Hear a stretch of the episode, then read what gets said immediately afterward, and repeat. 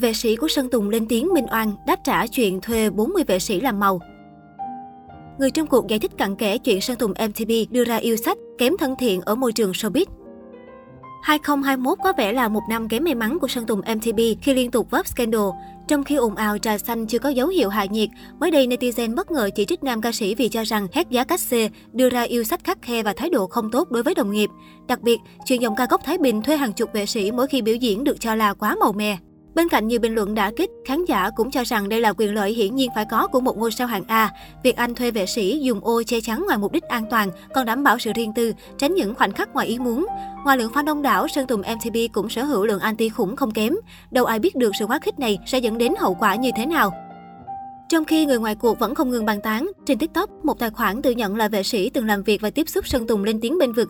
Người này cho hay, ở ngoài Sơn Tùng rất lễ phép, thân thiện với ekip, các yêu cầu như 40-50 vệ sĩ phòng nghỉ ngơi riêng là hạng mục có sẵn trong hợp đồng. Khi hai bên thỏa thuận đã thống nhất mới ký kết, vệ sĩ cũng phủ nhận chuyện Sơn Tùng MTP mỗi lần quay phim chỉ thực hiện một sát ảnh duy nhất mà phải theo quy định đạo diễn. Ủa người ta bỏ tiền 50, 70 triệu thuê vệ sĩ một lần đi diễn. Bên vệ sĩ có trách nhiệm là đưa nhiều người đi chung mà tự dưng kêu người ta làm màu. Với nhìn Sơn Tùng thế thôi, bên ngoài nhỏ xíu à. Mà giả sử người ta bị gì, các bạn có đền được không? Nhìn khuôn mặt người ta đại diện cho biết bao thương hiệu, mà lỡ có xảy ra chuyện gì, ai đền cho Sơn Tùng tao bảo Sơn Tùng làm màu. Tôi nói thiệt với mấy bạn, nguyên showbiz này ai cũng làm màu, ai cũng thuê nhiều vệ sĩ hết luôn, mà lạ lùng có mình Sơn Tùng bị chửi. Đồng thời người này cũng nhận xét Sơn Tùng là một người làm việc chuyên nghiệp, tự trọng, tôn trọng bản thân để người khác noi theo, chứ không có chuyện coi thường ekip làm phim. Xưa giờ tôi làm việc với Sơn Tùng mà chưa thấy ai nghiêm túc trong công việc như anh ấy. Từ A đến Z đều phải chỉnh chu, nghĩa là tất cả mọi việc Sơn Tùng làm đều phải tính trước rồi. Tức là ekip cũng đã biết trước. Vậy mà bây giờ đi bóc phốt Sơn Tùng chèn ép, lúc nào Sơn Tùng cũng tạo điều kiện thuận lợi nhất để quay nhanh nhất.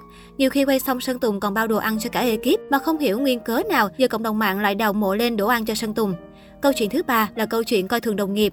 Mình không biết ai đào ra cái đó nhưng mà thực sự mình đi với Sơn Tùng mà gặp những nghệ sĩ lớn tuổi thì Sơn Tùng rất là lễ phép chào hỏi đàng hoàng, người này trần tình.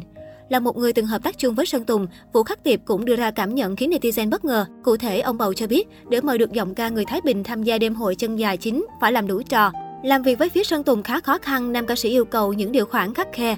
Yếu tố để Tùng quyết định nhận lời là chính ở ekip sản xuất, đạo diễn Phạm Hoàng Nam và nhạc sĩ Nguyễn Hải Phong. Ekip đã từng tạo ra một tiết mục đặc sắc của Sơn Tùng tại đêm hội chân dài chính. Muốn mời được Sơn Tùng thì phải email làm đủ trò.